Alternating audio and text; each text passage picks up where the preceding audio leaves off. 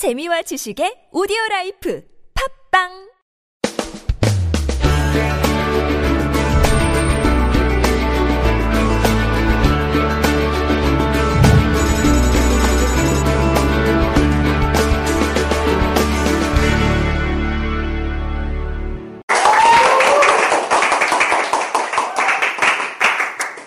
백다섯 번째 노트입니다.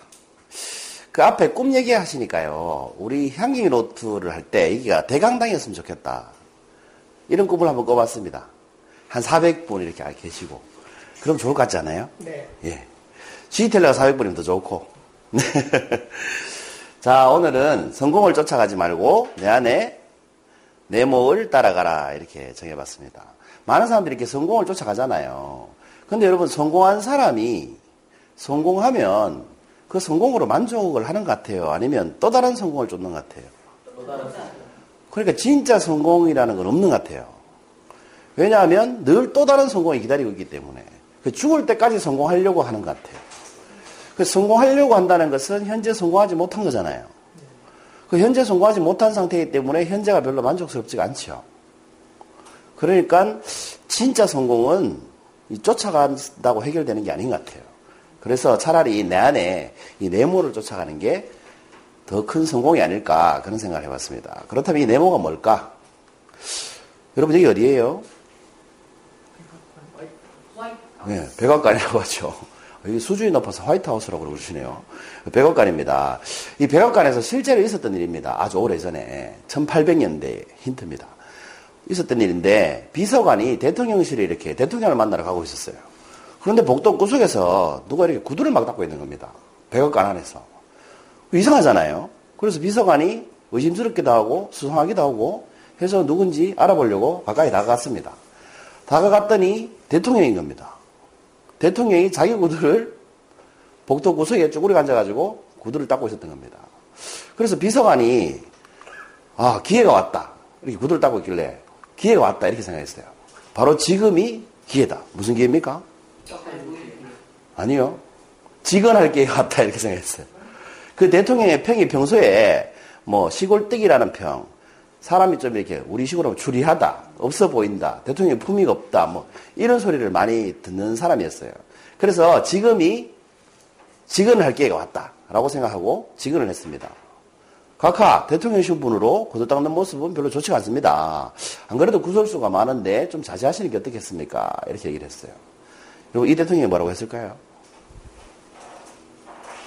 이런 소리 한다고 말 들을 사람이었으면 애초에 복도에서 구두 닦지도 않았겠죠. 그 대통령이 이렇게 얘기를 했답니다. 웃으면서 자기 구두를 닦는 게 부끄러운 일인가? 대통령은 국민을 위해서 일하는 공무원에 불과하다는 것을 명심해야 된다네. 하면서 세상에 천한 일이란 없다네. 다만 천한 마음을 가진 사람이 있을 뿐. 우리말로 뭐라고 해요? 견심견상. 개 눈에는 똥만 보인다고. 그죠? 그렇게 얘기를 하더랍니다. 이 대통령이 누굴까요? 1800년대 이 대통령의 이름은 바로 이 사람입니다. 뭐, 빌 클린턴 이렇게 얘기하시는 분 안 계시겠죠? 좀 비슷하게 생겼죠? 네, 누굽니까? 네, 링컨 대통령입니다. 1809년에 태어나셔서 65년대 돌아가셨는데, 이 링컨 대통령의 살아온 일생을 이렇게 조사를 해보면, 대충 이렇게 핵심만 요약을 해보니까 이렇더라고요. 뭐, 오늘 올 거에 한번 쭉 읽어보세요. 낙선, 파산, 사망, 입원, 낙선, 낙선, 낙선, 금절, 낙선, 역경. 그렇죠. 이게 전문가들이 이 링컨에 대해 조사를 해보니까 27번 이상의 삶의 역경이 있었다고 합니다. 여기서 말하는 역경은, 역경은 이제 뭐 자기 약혼녀도 돌아 죽고 어머니도 돌아가시고 어머니도 9살에 돌아가셨죠. 그, 가, 그 켄터키주에 굉장히 가난한 농부의 아들로 태어났는데 태어나서 도끼 자루를 질 능력이 될 때부터 일을 했답니다. 그리고 아버지가 돌아다니면서 일을 하니까 늘 따라다니면서 이동하면서 일을 하잖아요. 그래서 이 사람이 받은 정규교육 기간이 몇 년쯤 될 것 같아요? 이동하니까 정규교육을 받기가 힘들잖아요. 정착을 안 하니까. 정규교육을 받은 기간이 얼마쯤 될 것 같습니까? 링컨 대통령이. 알아보니까 1년도 안 된답니다. 그 링컨 대통령은 태어나서 정규교육을 받은 기간이 1년도 안 돼요. 그런데도 나중에 변호사를 했죠. 독학으로 변호사 공부를 해가지고 변호사가 된 겁니다. 대단한 사람이죠. 그런데 51세에 결국 미합중국의 16대 대통령에 당선이 되었습니다. 이때 운도 좋았어요. 왜냐하면 이 사람은 공화당 출신인데 반대당이 뭐죠? 민주당입니까? 그 민주당에 내분이 일어나가지고 당선이 된 거예요. 쉽게 당선이 됐어요. 어쨌든 51세에 미국의 대통령이 됐다는 거 아닙니까? 이렇게 많은 실패를 겪고 나서. 오른쪽 글자만 읽으면 전부 뭐, 그렇죠? 선거도 아홉 번 떨어졌다고 해요.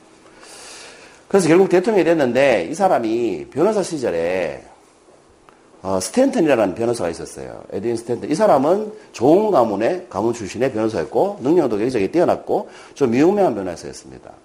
근데 이 링컨 대통령은 사람을 다루는 능력도 아주 남달랐다고 해요. 그 리더십도. 근데 이 스탠턴이라는 사람이 같이 변호사 시절에 링컨을 늘 무시했어요. 시골뜨기라고 하고 무식하다고 하고 보잘것없는 놈 주제에 뭐 이렇게 계속 인신공격을 했답니다. 그리고 대통령 선거할 때조차도 인신공격을 굉장히 많이 했다고 합니다. 이 사람이. 그런데 링컨이 대통령이 되고 나서 대통령이 되고 나서 일어난 전쟁이 뭐예요? 남북전쟁이잖아요.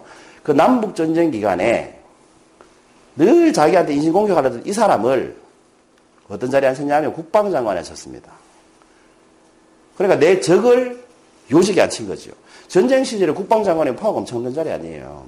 근데 이 사람이 또 국방장관 역할을 너무 잘했습니다. 그래서 어, 남북전쟁에서 이길 수 있었다고 해요. 그러니까 이 사람은 링컨 어떻습니까? 실력으로 사람을 보는 거죠. 내가 좋아하고 안 좋아하고 보는 게 아니고 그냥 그 사람을 있는 그대로 봐준다는 겁니다. 그래서 어떤 기자가 물었습니다. 당신이 거둔 놀라운 성공의 비결이 뭡니까? 이렇게 물었대요, 링컨한테. 그랬더니 링컨이 이렇게 대답을 했다고 해요. 한번 읽어볼까요? 시작.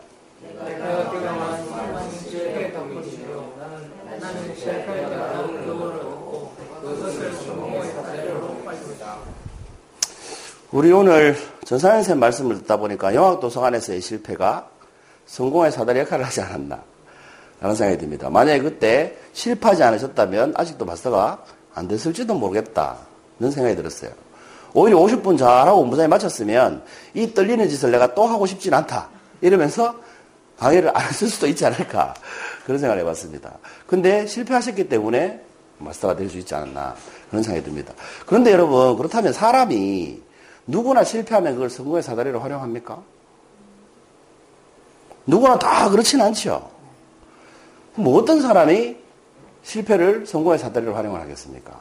이 링컨이 한 말을 보면 대충 감이 옵니다.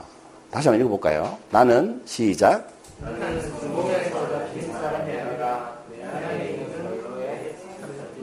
네, 나는 성공에 잡, 사로잡힌 사람이 아니라 내 안에 있는 갈로에 사로잡힌 사람이다. 그리고 링컨 대통령은 대통령이 되는 것 자체가 자기 성공 기준이 아니었습니다. 그리고 권력의 욕심이 별로 없었습니다. 그 남북 전쟁 때 만약에 권력의 욕심이 있었다면 전쟁이 가져오니까 대통령 선거를 없애버렸을 겁니다. 근데 이 사람은 대통령 선거를 그대로 했습니다. 근데 그 당시에 북군이 계속 지고 있었기 때문에 링컨은 재선될 확률이 굉장히 낮았습니다. 그런데도 선거를 강행했어요. 근데 선거 바로 앞전에 북군이 이겨버렸어요. 그 다음에 그래서 재선에 당선이 됐습니다. 운 좋게 또. 그러니까 권력을 성공으로 보지 않았어요. 다만 이 나라를 제대로 지키기 위해서 그렇게 희생했던 거죠, 자신을. 뭐가 있었기 때문에? 내 안에 갈로가 있었기 때문에. 이게 오늘 향연어도 제목 아닙니까? 성공을 쫓아가지 말고 내 안에 내모를 따라라. 여러분, 내모 안에 한 글자가 들어갑니다. 뭐가 들어갈까요? 꿈? 아, 꿈 아닙니다. 한? 한을 따라가면 복수해야 되는데. 내 안에 빛을 따라가라. 링컨이 한 말입니다. 내 안에 빛을 따라가라. 여러분, 이 빛이라는 건 여러 가지로 해석이 될 수, 될 수 있죠. 아까 앞에 강의하신 분이 자기, 자기 꿈은 뭐라고 하셨어요? 명강사가 되는 거라고 하셨잖아요. 근데 명강사가 되려는 이유가 뭐예요? 라고 여쭤보면 이분이 돈 많이 벌 수 있으니까요? 라고 대답하실까요? 여기 계시니까 물어보죠. 명강사 되려는 이유가 뭐예요?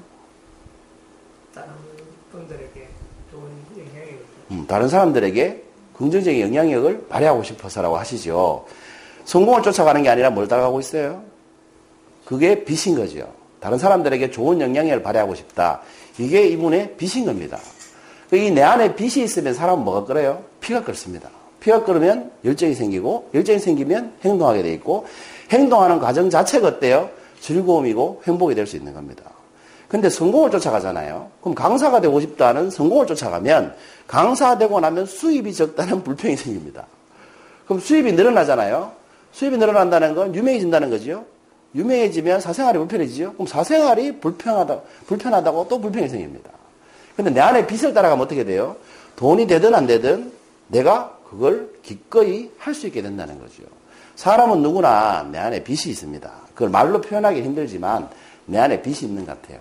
그게 업이라고도 할 수 있고 사명이라고 할 수도 있고 뭐 누군가의 꿈이 될 수도 있겠죠. 어쨌거나 내 안에 나를 피 끓게 하는 그 빛을 쫓아간다면 그 자체가 바로 성공이 아닐까 그런 생각을 해봤습니다. 그러니까 여러분 성공을 쫓아가지 마시고 내 안에 빛을 쫓아가시는 분들이 되시길 바랍니다. 105번째 항의로 되었습니다. 감사합니다.